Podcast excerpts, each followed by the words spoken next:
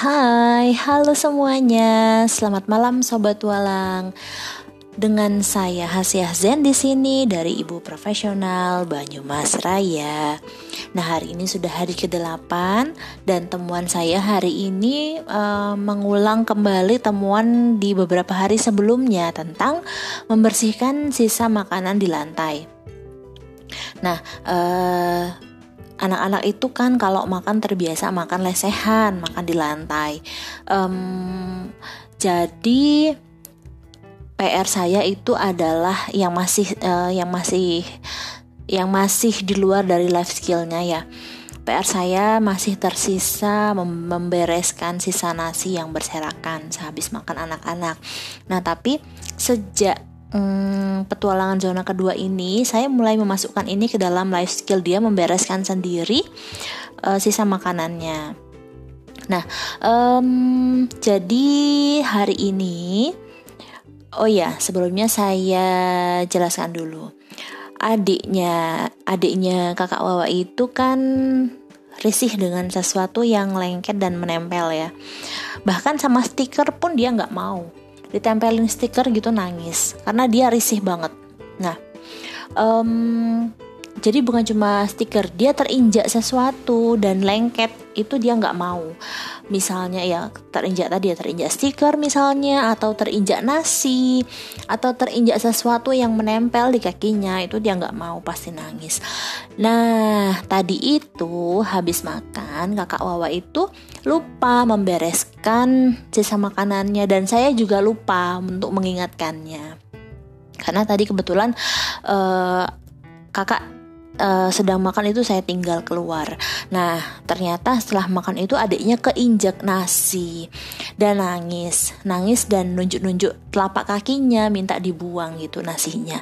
Nah, ketika nangis itulah terus uh, kakak Wawa yang membantu adiknya membuang nasi yang nempel di telapak kaki.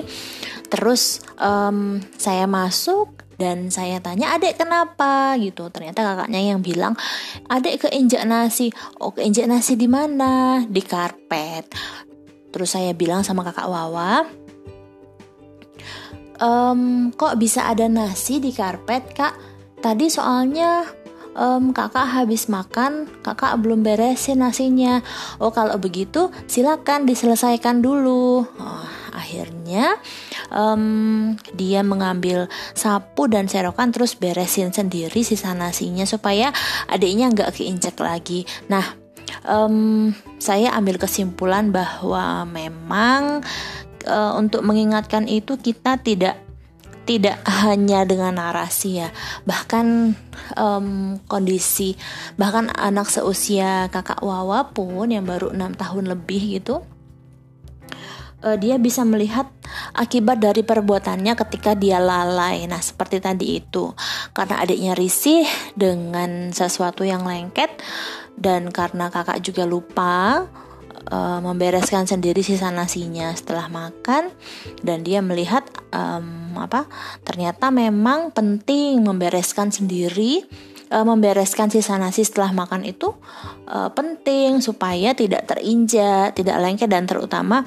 um, orang lain yang ada di rumah ini merasa nyaman kayak gitu. Nah itu tadi um, respon kakak gimana? Ya dia biasa saja karena mungkin uh, ini sudah sudah mulai terasa sebagai um, rutinitas barunya ya. Jadi setiap habis makan dia biasanya um, ambil sapu terus beresin sendiri sisa nasi yang berserakan. Jadi hari ini responnya ketika terjadi kejadian tadi itu ya dia biasa saja dan uh, apa ketika diingatkan ketika saya ingatkan juga dia juga oh iya kakak tadi belum nyapu dan dia juga uh, tahu sadar seperti itu kalau um, dia lupa melakukannya. Nah itu dia. Jadi saya anggap um, kesadarannya untuk mandiri membereskan sisa makanan itu sudah mulai tumbuh ya. Karena tadi itu dia sudah mulai melihat akibat nah, resikonya seperti itu. Ya itu saja temuan saya hari ini teman-teman. Terima kasih sudah mendengarkan. Mudah-mudahan besok uh, kita bisa bertemu kembali di jurnal hari ke-9. Uh, itu saja. Selamat malam.